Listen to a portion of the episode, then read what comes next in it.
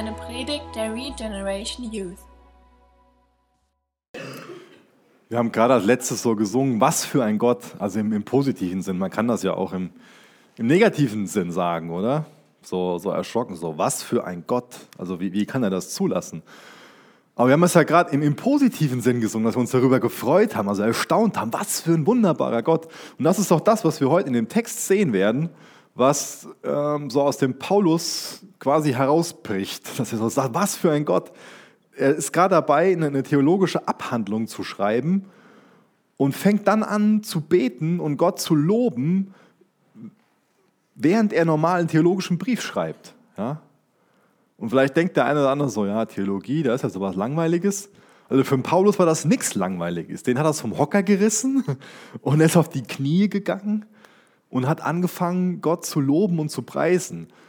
Und ich habe mir das so ein bisschen bildhaft vorgestellt, wie er das gemacht hat.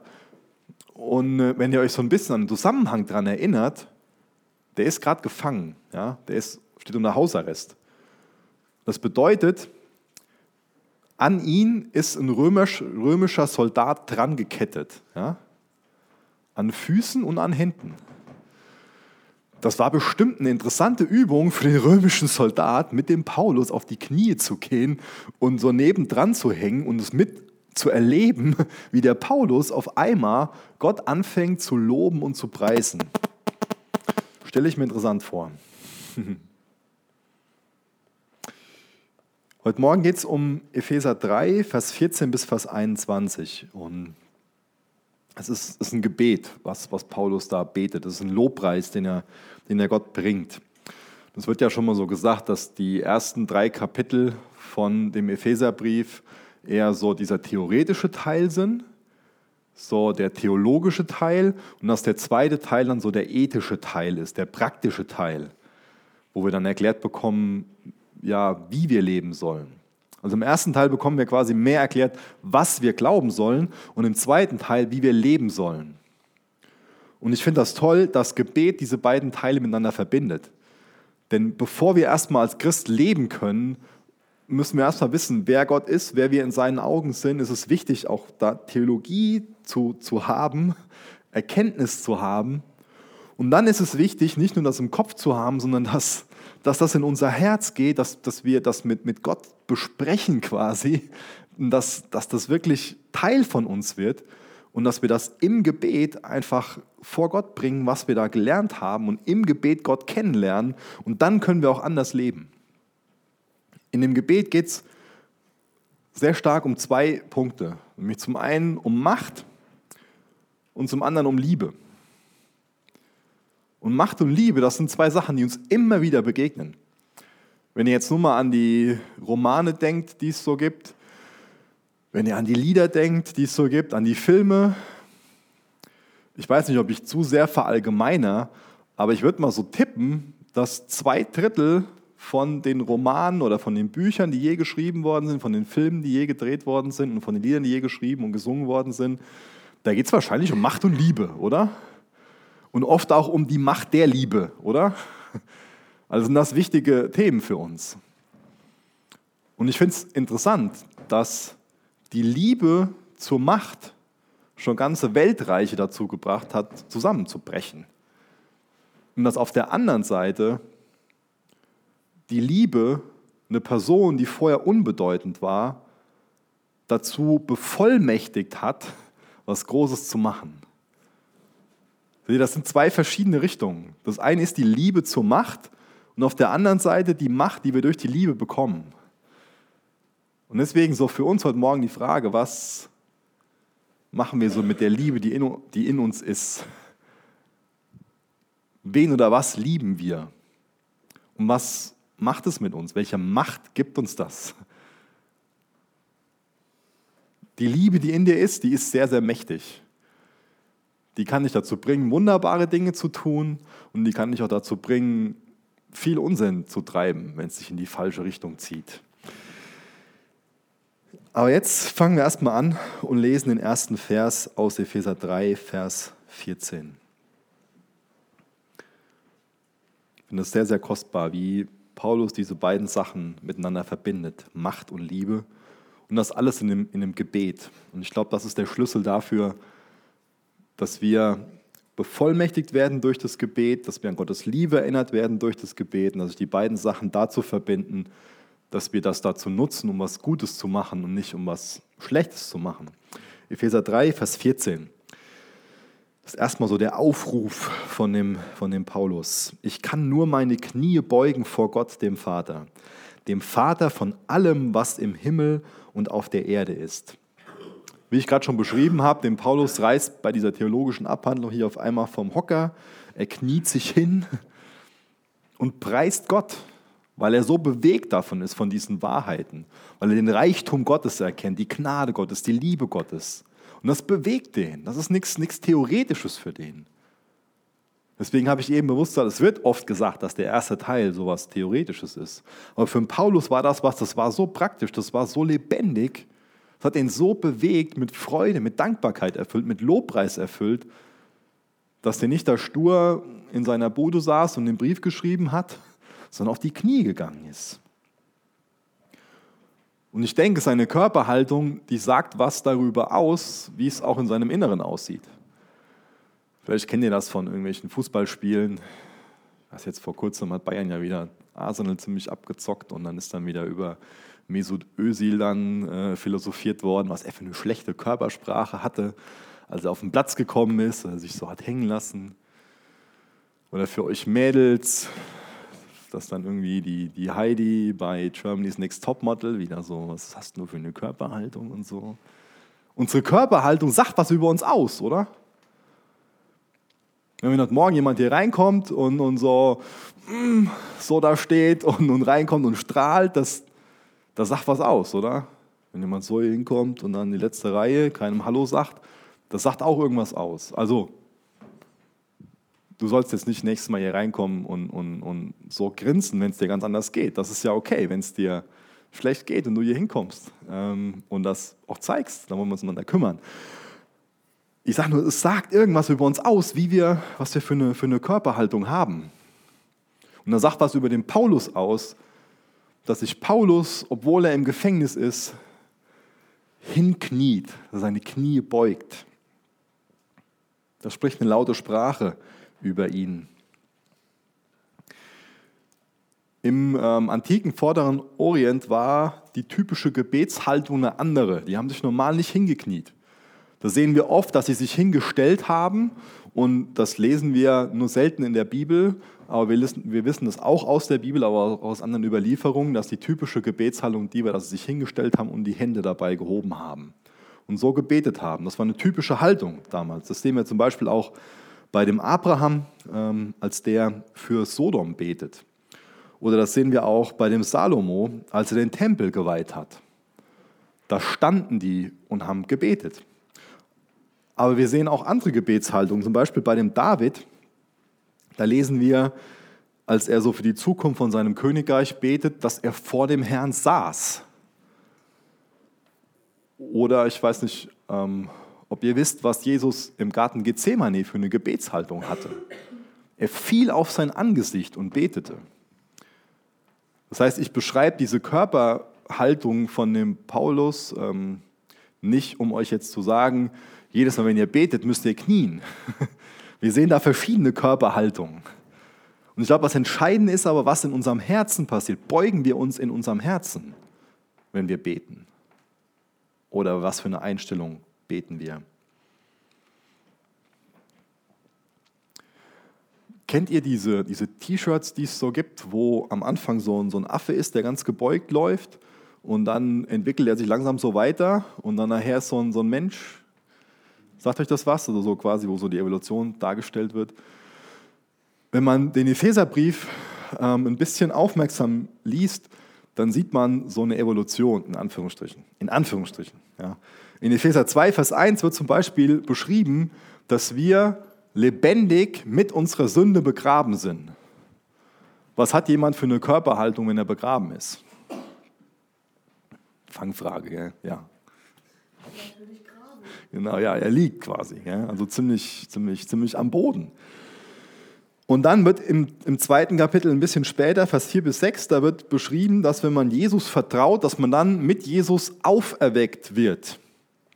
Und dass wir dann mitsitzen können in ihm, in den himmlischen Welten. Das heißt, am Anfang ist das so, äh, liegt man. Dann wird man mit auferweckt und kann auf einmal sitzen. Und in Epheser 4 wird beschrieben, dass weil wir in Christus sind, können wir so wandeln, dass wir Gott gefallen. Als erstes liegen, sitzen und dann kommt jetzt so ein Wandeln. Man kann laufen, also man wandelt, läuft man. Und in Epheser 6 wird dann beschrieben, wie man selbst in Angriffen standhaft sein kann. Und, und diese Evolution, die da beschrieben wird, die wünsche ich mir für uns, dass wir anerkennen, ohne Jesus sind wir verloren, sind wir tot.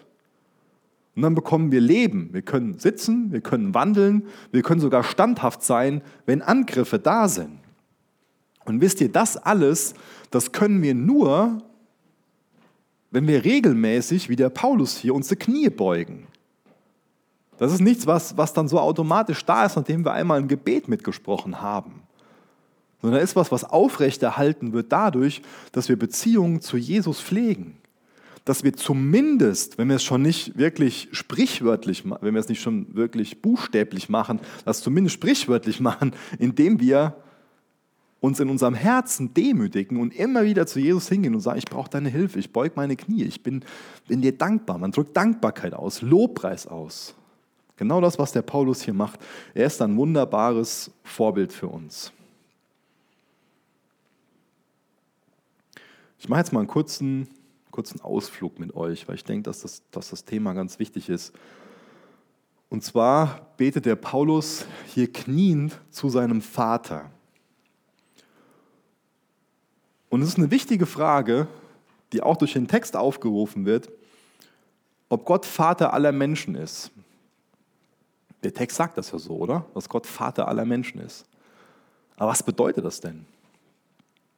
Ist Gott in einem universellen Sinn Vater aller Menschen in dem Sinne, dass alle gerettet sind?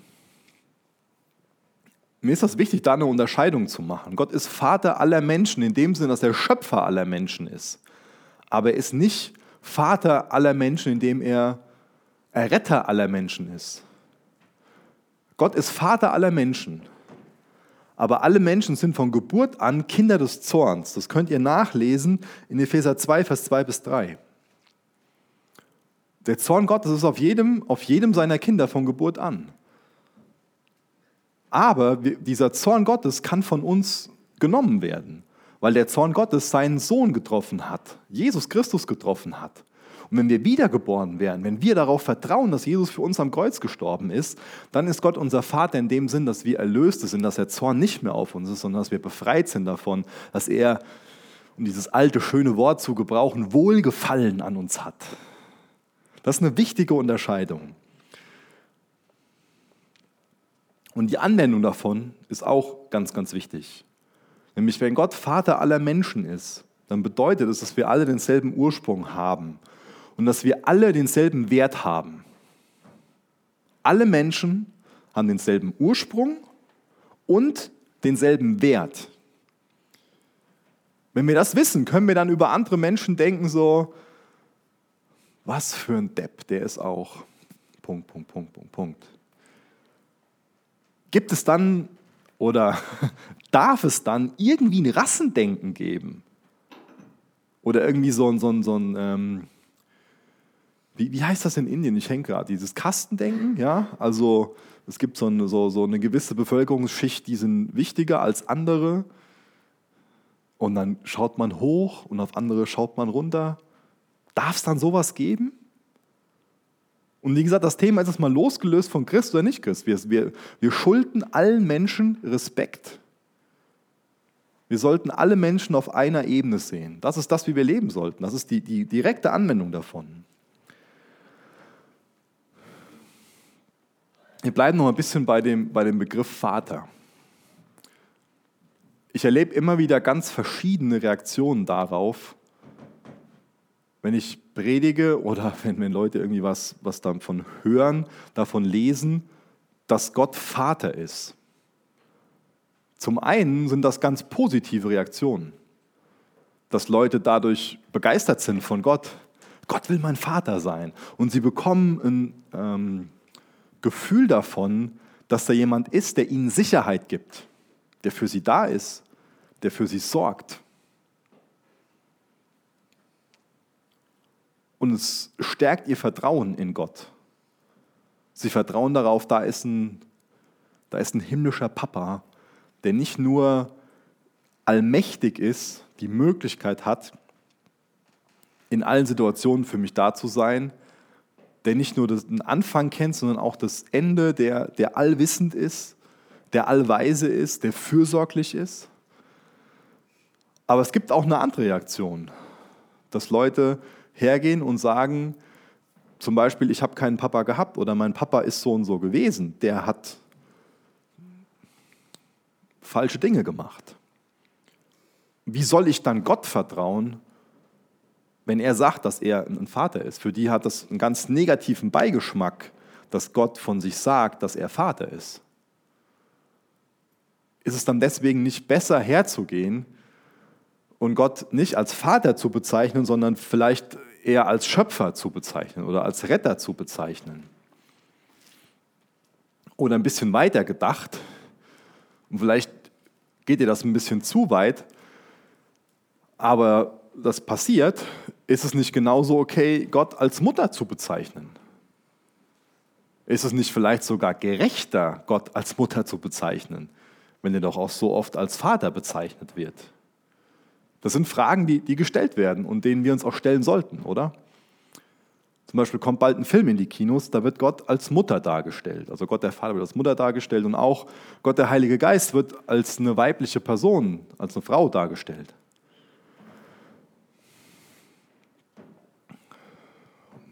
Oder es gibt zum Beispiel eine, eine Bibel in gerechter Sprache. Da ist dann jedes Mal, wenn Gott als Vater angesprochen wird, wird dann auch von, von Mutter geschrieben. So. Vielleicht kannst du mit dem Thema nichts anfangen, vielleicht ist es doch eine Sache, die wichtig ist für dich. Und die Frage, die ich mir so stelle, ist, wer sind wir als Menschen, Gott zu, dass, dass wir meinen, dass wir Gott sagen können, wie er sich offenbaren soll? Das meine ich ganz ernst. Wenn sich Gott doch dafür entschieden hat, sich in seinem Wort als Vater zu offenbaren, ist es dann nicht absolut arrogant, wenn wir als Geschöpf, wenn wir als Mensch ihm sagen, hm, ich will dich aber als Mutter betrachten? Oder es ist gerechter, wenn du als Mutter und Vater bezeichnet wirst? Ich finde es sehr hochnäsig von uns Menschen, wenn, wenn wir Gott unterstellen, das ist gerechter, oder wenn wir Gott unterstellen, so und so wäre es besser. Und unsere Sicht auf Gott sollte davon geprägt sein,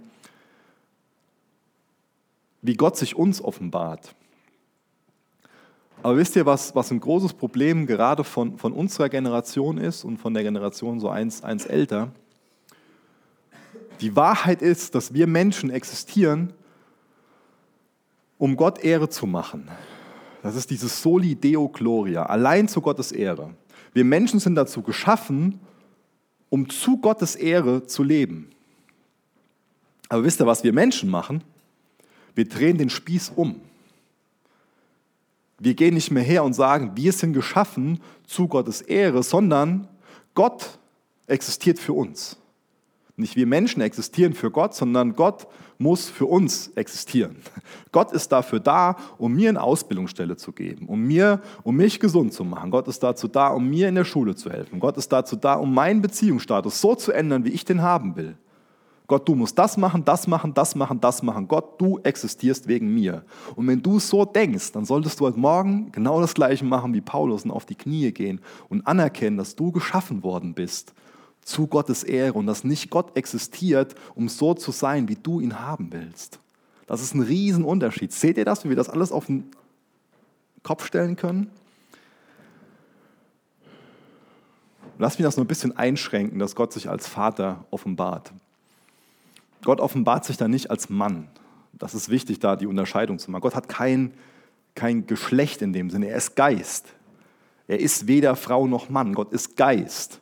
Und Gott offenbart sich als Vater, um dir zu sagen, dass er ein Gott ist, wo du Sicherheit von bekommen kannst wo du weißt, dass du einen Ursprung in ihm hast, wo du weißt, dass du von ihm geliebt wirst, angenommen bist und dass er fürsorglich ist. Deswegen offenbart er sich als Vater, um, um diese Aspekte zu transportieren, um dir zu sagen, ich bin Gott, wo du einen Ursprung drin hast, ich bin, bin dein, dein Schöpfer in diesem Sinne und ich will dir Sicherheit bieten, ich will dir Annahme bieten, ich will dir Liebe und Fürsorge bieten. Deswegen offenbart er sich als Vater, nicht um dir zu sagen, dass er männlich ist. Das ist ein Unterschied, ein großer Unterschied.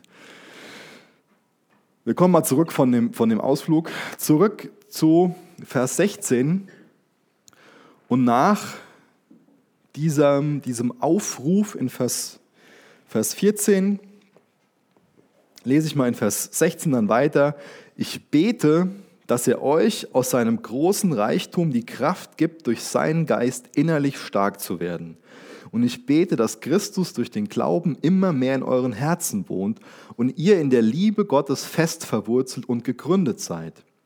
So könnt ihr mit allen Gläubigen das ganze Ausmaß seiner Liebe erkennen und ihr könnt auch die Liebe erkennen, die Christus zu uns hat. Eine Liebe, die größer ist, als ihr je begreifen werdet. Dadurch wird euch der Reichtum Gottes immer mehr erfüllen. Das sind vier verschiedene Bitten, die der Apostel Paulus hier vorbringt. Und wir sollten die so als, als vier verschiedene Bauteile sehen von einem Großen und Ganzen. Nicht, nicht nur eins so einzeln. Vielleicht wäre ein gutes Beispiel, ähm, angenommen, ich hätte einen, einen, Motor von einem Lamborghini zu Hause liegen. Ohne Rest von dem Auto habe ich da gar nichts von. Ja? Da hätte ich dann lieber ein GTI da stehen als nur so ein Motor, oder? Deswegen, es sind vier Sachen, die gehören zusammen und sollten so als großes Ganzes verstanden werden. Und eine von den Sachen ist, dass der Paulus um Kraft betet. Ich bete, dass er euch aus seinem großen Reichtum die Kraft gibt, durch seinen Geist innerlich stark zu werden. Wir alle haben schon mal den Eindruck, dass, dass wir irgendwie vielleicht fitter werden müssen oder wir wünschen uns so Veränderungen an unserem Äußeren und sind oft sehr damit beschäftigt, vielleicht auch sehr davon eingenommen, was wir so für ein, für, für ein Bild für andere abgeben oder auch vielleicht für uns selbst abgeben und haben vielleicht eine klare Vorstellung davon, dass wir gerade jetzt als Jungs vielleicht ähm, den Anschein erwecken wollen, mehr Kraft zu haben und dass wir fitter werden wollen. Das ist uns in Bezug auf unseren Körper oft klar, oder? Aber wie sieht das mit unserem inneren Menschen aus? Hier geht es ja nicht um Kraft für, für unseren Körper, sondern hier geht es ja um Kraft für unseren inneren Menschen. Wie sieht das denn mit unserem Fitnesstraining, mit unserem Fitnessstudio für unseren inneren Menschen aus? Haben wir da auch ein Bewusstsein dafür, dass wir sagen, ich mache Fitnesstraining für meinen inneren Menschen? Ich fange da an und, und weiß, dass ich da auch nach zwei, drei, vier Wochen noch nicht die riesen Ergebnisse habe, sondern ich fange an und mit Gottes Hilfe und vielleicht auch mit der Hilfe von einem Freund fange ich an und, und, und entwickle so ein Gebetsleben. Ich fange an und entwickle so ein Leben, das ich täglich in der, in der Bibel lese. Und dann erwarte ich nicht, dass ich nach zwei Wochen ein komplett anderer Mensch bin. Wenn du anfängst, ins Fitnessstudio zu gehen, dann wirst du nicht nach zwei Wochen aussehen wie irgend so ein Typ auf Instagram oder irgend so ein Mädel auf Instagram, die das seit 20 Jahren machen oder seit zwei Jahren machen, oder? Wenn du erwartest, nach zwei Wochen so auszusehen wie jemand, der seit zwei Jahren trainiert, das ist, ist uns allen klar, das macht keinen Sinn. Und deswegen brauchst du auch nicht, es kann sein, dass es passiert, dass, dass, dein Leben, dass Gott dein Leben nach zwei Wochen auf den Kopf stellt, wenn du zwei Wochen nur mal kontinuierlich betest und Bibel liest. Aber oft ist es so, dass es ein langsames Umgestalten ist, ein langsames Verändern dass sich nach und nach Gewohnheiten ändern, dass dich immer wieder der Geist auf Sachen aufmerksam macht und du das eine aufhörst, das andere anfängst, dass dein Charakter sich nach und nach entwickelt, dass du aufhörst zu lügen, dass du die Wahrheit sagst, dass du aufhörst, schlecht über andere zu denken und zu reden und anfängst, andere zu loben, zu respektieren. Das ist ein langsames Umgestalten. Und ohne Kraft gibt es keine Veränderung. Ohne dass da eine, eine Beziehung zu Jesus ist, wo du, wo du empfängst, wird es da nicht großartig was, was geben. Und das Tolle ist, dass uns Jesus nicht allein gelassen hat, sondern dass er uns, als er, das hat er zum Beispiel seinen Jüngern erklärt, vor seiner Himmelfahrt, dass er seinen Geist senden wird. Und an Pfingsten hat er das gemacht. Er hat seinen Geist gesandt. Und seit Pfingsten, seit der Geburtsstunde von der Gemeinde, wohnt der Heilige Geist in jedem Einzelnen von uns. Und wir haben ihn, der so viel Kraft und so viel Macht hat. Was haben wir für eine Beziehung zum Heiligen Geist? Kann er seine Kraft und seine Macht in unserem Leben entfalten? Das ist eine wichtige Frage, auf die ich nochmal nachher drauf zurückkommen werde. Aber jetzt gehe ich nochmal kurz darauf ein, was der für Bilder gebraucht in Vers 17. Vielleicht fallen uns die Bilder nicht sofort auf, aber er schreibt in Vers 17 davon, dass er wohnt. Das ist das erste Bild. Dann schreibt er davon, dass wir verwurzelt sein sollen in der Liebe. Verwurzelt sein ist das zweite Bild. Und dann, dass wir gegründet sein sollen in der Liebe. Das ist das dritte Bild. Jesus soll in uns wohnen. Was heißt das denn, dass Jesus in uns wohnen soll?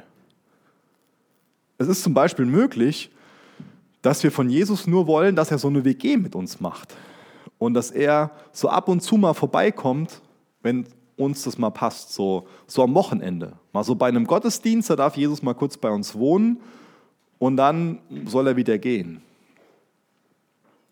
Hast du Raum gemacht in dir für Jesus, dass er einziehen kann, dass er sich wohlfühlen kann?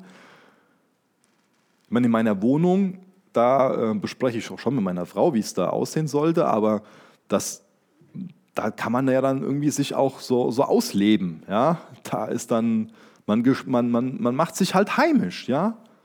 Und hast du das Jesus erlaubt, dass er sich heimisch machen kann in dir? dass er sich so einrichten kann, wie er will? Kann, kann sich Jesus in dir wohlfühlen? Oder ist er nur ab und zu mal gerne als Gast gesehen? Oder darf er das machen, was er gerne machen will? Wohnen ist das erste Bild. Das zweite Bild, was da aufgeführt ist, ist fest gewurzelt.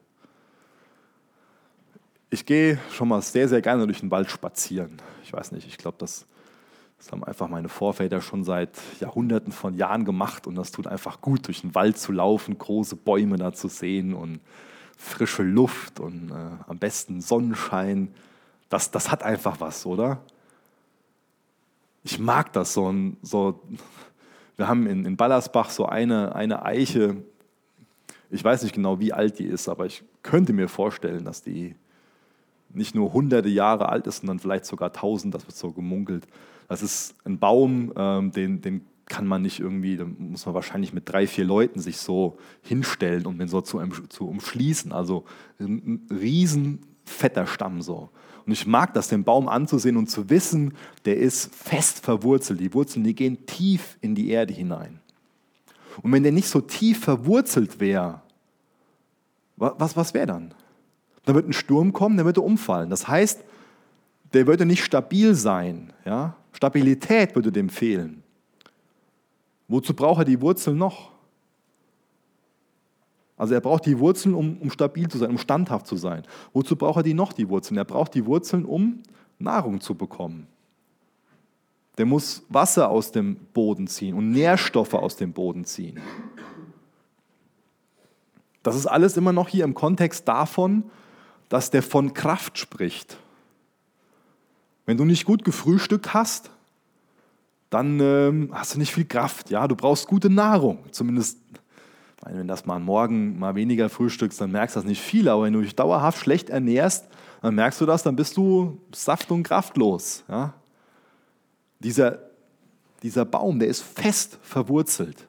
Das verleiht ihm Stabilität, dann kann er standhaft sein.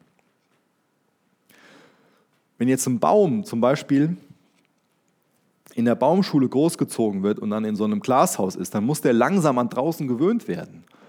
Weil in einem Glashaus entwickelt er keine tiefen Wurzeln. Deswegen so eine, so, so, so eine, nur so eine kurze Randnotiz zum, zum Thema Umgang mit schwierigen Situationen.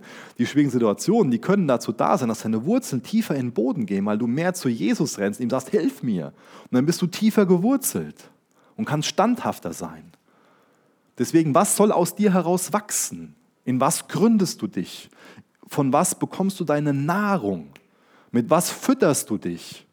Du bist das, was du isst, hat mal jemand gesagt. Und in Bezug aufs geistliche Leben entspricht das, glaube ich, absolut der Wahrheit. Was isst du? Mit was fütterst du dich? In was gehen deine Wurzeln? Und hier bekommen wir gesagt, dass unsere Wurzeln in die Liebe Christi gehen sollen. Und das verleiht dir Stabilität. Dann bist du nicht immer hin und her geworfen, sondern da kannst du standhaft sein. Und dann kannst du gute Nahrung bekommen, dass du weiter wachsen kannst. Und das letzte Bild ist, dass er gegründet ist. Was bedeutet es, gegründet zu sein? Das ist auch so eine Sache, das ist so ein Wort, was wir nicht so häufig benutzen. Aber das ist ein Wort, was, was so eine architektonische Bedeutung hat. Das heißt, es weist darauf hin, dass ein Gebäude eine Grundlage braucht, also ein Fundament braucht. Was ist denn das Wichtigste von dem Gebäude? Die Fassade, die an der Außenfarbe ist, den Anschein, den das Gebäude nach außen erweckt? Oder ist nicht die Grundlage von dem, von dem Gebäude viel wichtiger? Kennt ihr alle diesen, diesen Jenga-Turm da? Diese, diese kleinen, diese drei Holzklötzchen da, die dann in der Richtung, in der Richtung so. Was passiert denn, wenn, wenn ihr den obersten Stein wegnehmt? Fällt dann das Gebäude zusammen? Nein. Genau, in der Mitte oder unten. Das heißt, richtig, das braucht Grundstein. Und genauso brauchen wir mit unserem Leben einen Grundstein. Wir brauchen ein Fundament. Auf was bist du gegründet? Oft beschäftigen wir uns mehr mit dem, was wir an Anschein nach außen entwickeln. Aber wenn das Fundament nicht stimmt, wenn wir nicht tief gegründet sind, in Christus, in seiner Liebe, dann spielt das doch alles keine Rolle. Dann kann das ganze Gebäude nicht stehen. Bei unserem Haus haben wir zum Beispiel ein bisschen gefuscht beim Fundament. Deswegen gibt es da im Flur Risse an der Wand, weil das Gebäude sich einfach bewegt. Ich habe in, in Frankfurt mal äh, die Anfänge von einem Hochhaus gesehen. Das ist das Hochhaus, was jetzt was neben der alten Oper steht da. Und ähm, die haben so ein riesen Loch in den Boden gemacht, wo ich so dachte, so, warum grabt ihr so tief in den Boden rein? Ihr wollt doch ein Haus bauen, ihr wollt doch nach oben bauen.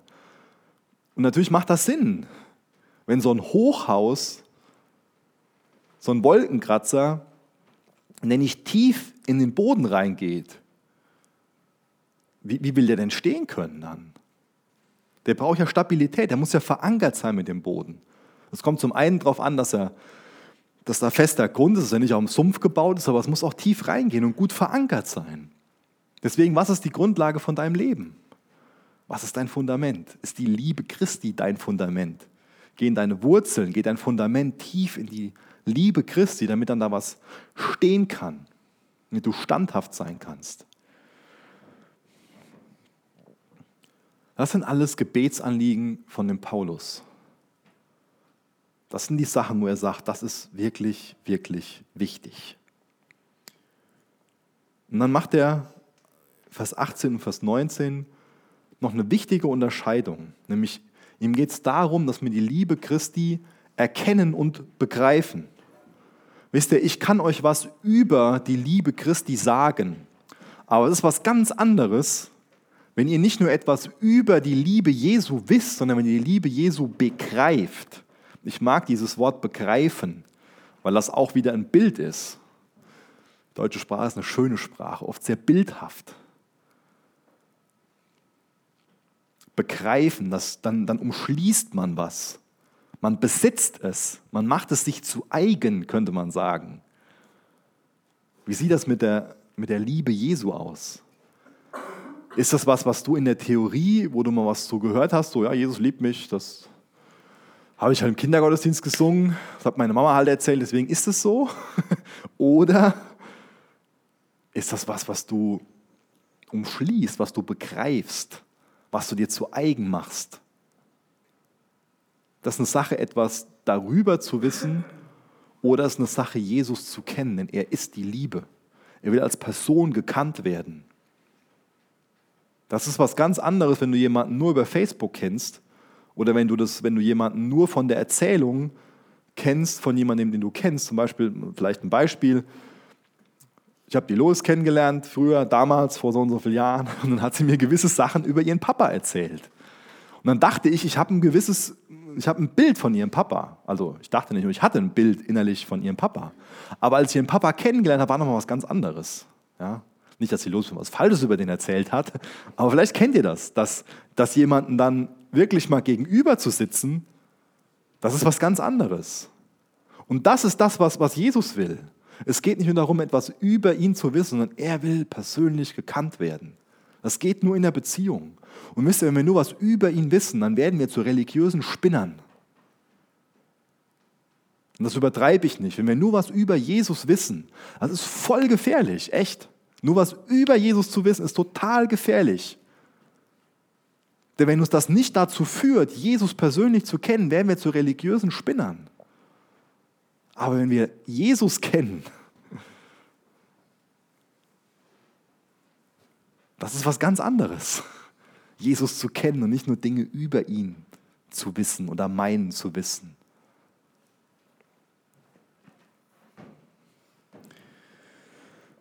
Und dann gibt es in Vers 20 und 21 noch den Segen. Durch die mächtige Kraft, die in uns wirkt, kann Gott unendlich viel mehr tun, als wir je bitten oder auch nur hoffen würden. Ihm gehört alle Ehre in der Gemeinde und durch Christus Jesus für alle Zeiten und Ewigkeit. Amen. Ich finde das immer wieder wunderbar, dass, dass dieser Lobpreis aus dem Paulus herausbricht.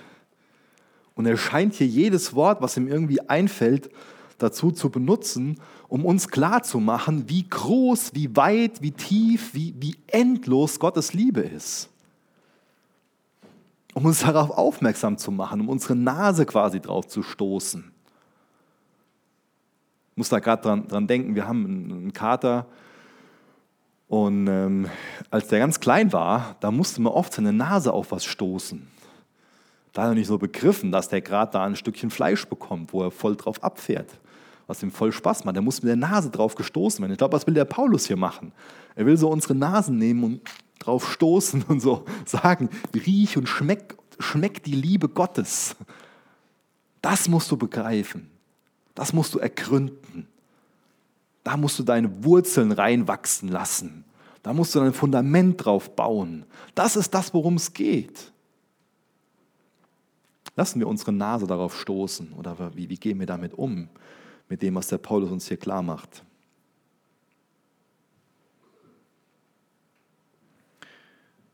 Diese mächtige Kraft, die in uns wirkt, kann Gott unendlich viel mehr tun, als wir je bitten oder auch nur hoffen würden. Diese Macht ist da.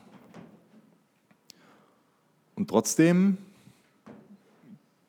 geht es uns, vielleicht verallgemeine ich jetzt zu viel, aber schon den Eindruck, dass es uns immer wieder mal betrifft, so, dass wir meinen,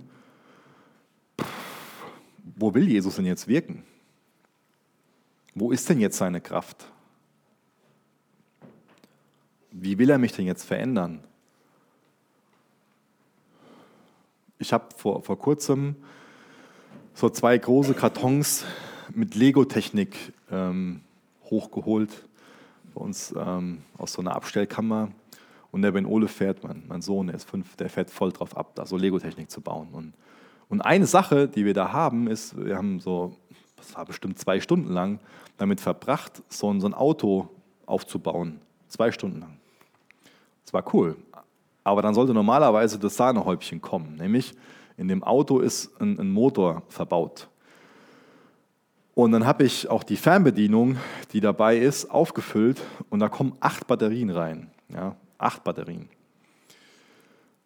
Und die habe ich vorher aufgeladen. Und dann habe ich auf das Ding drauf gedrückt und es hat sich nichts bewegt. Ich will das eigentlich heute Morgen mitbringen, ich habe es leider vergessen. Es hat sich nichts bewegt. Das Auto hat gepasst. Ich wusste, der Motor muss auch noch funktionieren, auch, auch die, die, die Leitungen und so, das funktioniert alles. Die Batterien sind aufgeladen. Das heißt, die, die Macht ist da, ja, um in dem Bild zu bleiben. Die Batterien sind aufgeladen, die Energie ist da, die Kraft ist in den Batterien. Aber trotzdem konnte ich auf das Knöpfchen drücken und der Motor hat sich nicht gedreht, das Auto hat sich nicht bewegt. Und so können wir uns auch schon mal fühlen, übertragen auf unser Christsein, oder? Und wisst ihr, was das Problem war? wie ich gesagt habe, das, das Ding war schon mal länger, wird schon länger kein Lego-Technik mehr gespielt. Ja, das lag länger in der Ecke. Wisst ihr, was das Problem war? Die Kontakte von diesen acht Batterien, nicht von den Batterien, sondern von dem Batteriekasten, die waren korrodiert. Korrodiert heißt das. Das heißt, da hat sich so eine, so eine Schicht drüber gebildet. Du konntest dann die Macht da reinstecken, die Batterie da reinstecken, aber der Strom konnte nicht fließen. Die Energie konnte nicht fließen. Die Macht konnte sich nicht entfalten. Deswegen war die Macht da nicht mehr mit uns. Was kann in unserem Leben dazu, dazu dienen, dass, dass diese Macht nicht so fließen kann, dass der Geist nicht so wirken kann quasi? Das kann zum einen Unglaube sein. Das kann zum anderen so ein Gottesbild sein, was ich eben erklärt habe. Dass wir das, den Spieß rumgedreht haben. Dass wir meinen, Gott muss so ticken oder Gott muss wegen mir so und so jetzt das und das machen. Gott existiert wegen mir und nicht ich existiere ihm zur Ehre. Ich glaube, dass das, dass das so die Hauptgeschichte ist. Wenn wir mit einem ehrlichen Herzen seine Ehre suchen, dann, dann kann sich da auch was bewegen. Dann kann da Macht fließen. Da ist Zugang zu dem da, was da in Vers 20 beschrieben wird. Durch die mächtige Kraft, die in uns wirkt, kann Gott unendlich viel mehr tun, als wir je bitten oder auch nur hoffen würden. Und natürlich ist Sünde auch sowas, was, was, das, was das hemmt oder aufhält. Auch Unglaube. Zum Beispiel dieses, ich vertraue Gott nicht. Er ist kein liebevoller Vater. Wie kann er das nur zulassen? Und das und das, es können sich viele Sachen da auftürmen. Und es hat so gut getan. Wirklich. Diese, so ein kleines ähm, Lost so ein Schleifpapier zu nehmen und über die Kontakte zu reiben und die sauber zu machen und die Batterien reinzuklicken. Und dann war das das i-Töpfelchen, dass das Auto endlich wieder lief. Und dann die strahlenden Augen vom Ben Ole, der sich, wuh. Wollen wir wirklich dieses Korrigierte für uns behalten, daran festhalten? Oder wollen wir auch Gott die Freude bereiten, dass wir sagen so, das ist korrigiert hier. Mein Herz ist korrigiert. Mein Herz ist hart geworden. Da ist Unglaube drin. Da ist das drin. Da ist jenes drin. Da ist mein Herz. Nimm dein Schleifpapier und, und mach das sauber. Reib das weg. Nimm den Unglauben weg, die Sünde. Alles, was da drin ist, damit es wieder fließen kann. Das ist so kostbar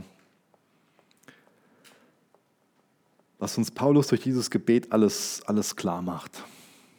Und das ist wichtig, dass wir uns diese, diese, diese Fragen stellen, auch wenn die nicht einfach sind. Und, und die eine Frage, die sich mir stellt auf Grundlage von dem Gebet ist, will ich, willst du wirklich zu Gottes Ehre leben? Geht es dir um dich oder geht es dir um Gott? Das ist, das ist eine ganz wichtige Trennlinie. Da, da scheidet sich so viel. Geht es dir um dich oder geht es dir um Gott?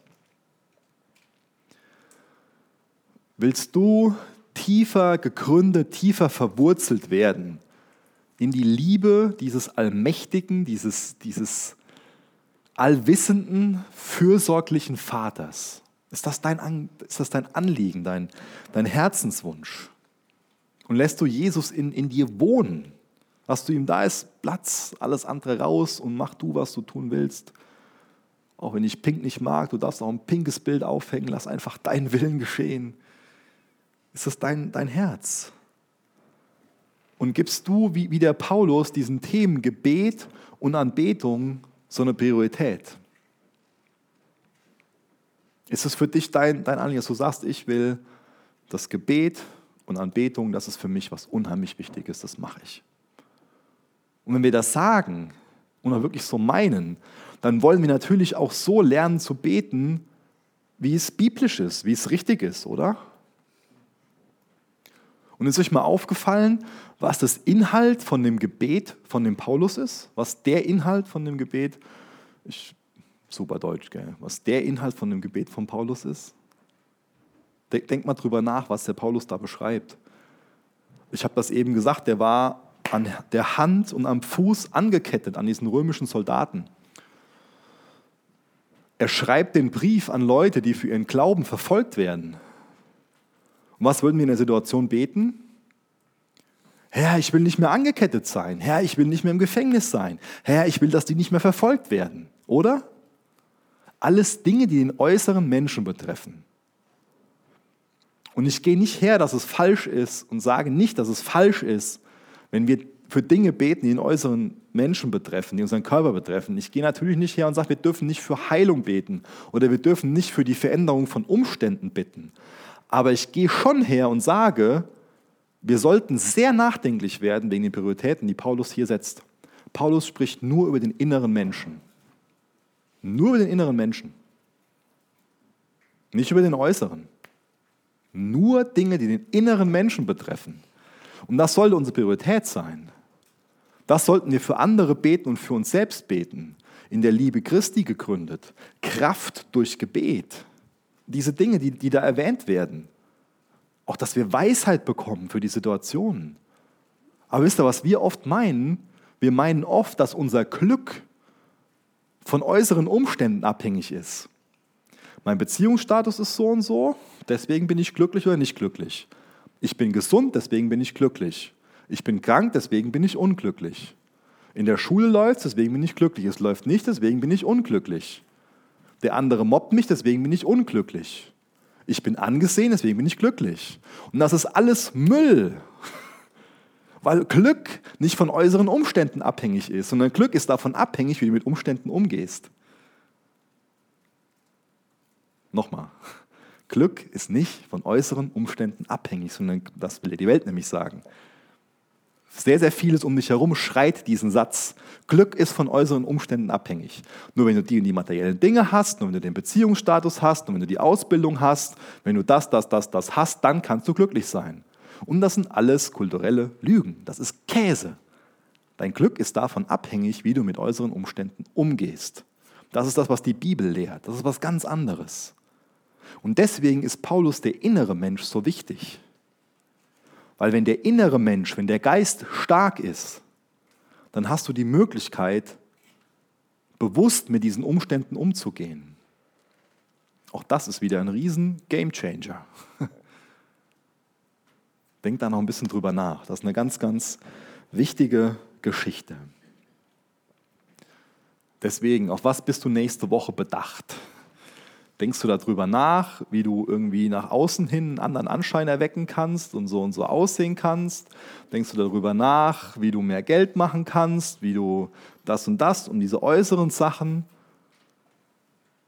Du könntest zum Beispiel den Wunsch haben, ach, ich spare jetzt für das und das und deswegen zahle ich jetzt Geld ein, damit ich später mal Rente bekomme oder damit ich das und das leisten kann. Du kannst aber auch für die nächste Woche den Wunsch haben, ich zahle Liebe und Weisheit und Gnade auf das Bankkonto von meinem inneren Menschen ein. Das ist doch mal ein ganz anderer Ansatz, oder? Ich will innere Kraft entwickeln. Ich zahle Gebet und, und, und Bibellesen auf meinen inneren Menschen ein. Nicht um dir was zu verdienen oder so, da geht es gar nicht drum. Aber da um was zu kultivieren, um tief verwurzelt zu sein, um verbunden zu sein, um in der Beziehung zu Jesus zu wachsen. Das ist ein ganz anderer Ansatz. Jesus, wir sind dir so dankbar, dass dein Wort so relevant ist und die Sachen so auf den Punkt bringt. Und hilf uns danach zu leben. Jesus, wenn heute Morgen jemand hier ist, der für sich geglaubt hat, der dieses Gottesbild gehabt hat, dass du für uns existierst, dann hilf du uns, Buße zu tun und hilf du uns so zu leben, in dem Bewusstsein, dass wir für dich existieren. Jesus, gib uns dieses tiefe Verlangen, zu deiner Ehre leben zu wollen. Und Jesus, hilf uns, diesen, diese kulturellen Lügen zu nehmen, zusammenzuknüllen, in den Müll zu schmeißen. Mach, dass wir frei davon werden, auch von diesen Stimmen, die in unserem Kopf sind und die uns ständig darauf, dazu auffordern, uns um diese Äußerlichkeiten zu kümmern. Und hilf uns, im Gegensatz dazu, tief verwurzelt zu sein in dir, in deiner Liebe, gegründet zu sein in deiner Liebe. Hilf uns, diese, diese Beziehung mit dir zu kultivieren dass es was ganz Normales ist, morgens früh in deinem Wort zu lesen und zu beten. Jesus, wir brauchen dich und du bist da. Danke, dass du da bist. Danke, dass wir leben können, weil du das Leben bist. Danke, dass wir lieben können, weil du die Liebe bist. Jesus, veränder du unsere Herzen. Führ uns zu dir und mach, dass es uns wirklich nur darum geht, dich zu lieben, Herr. Jesus, wir wollen mehr von dir. Amen. Danke für das Anhören der Predigt. Weitere Informationen findest du unter www.regenerationyouth.de.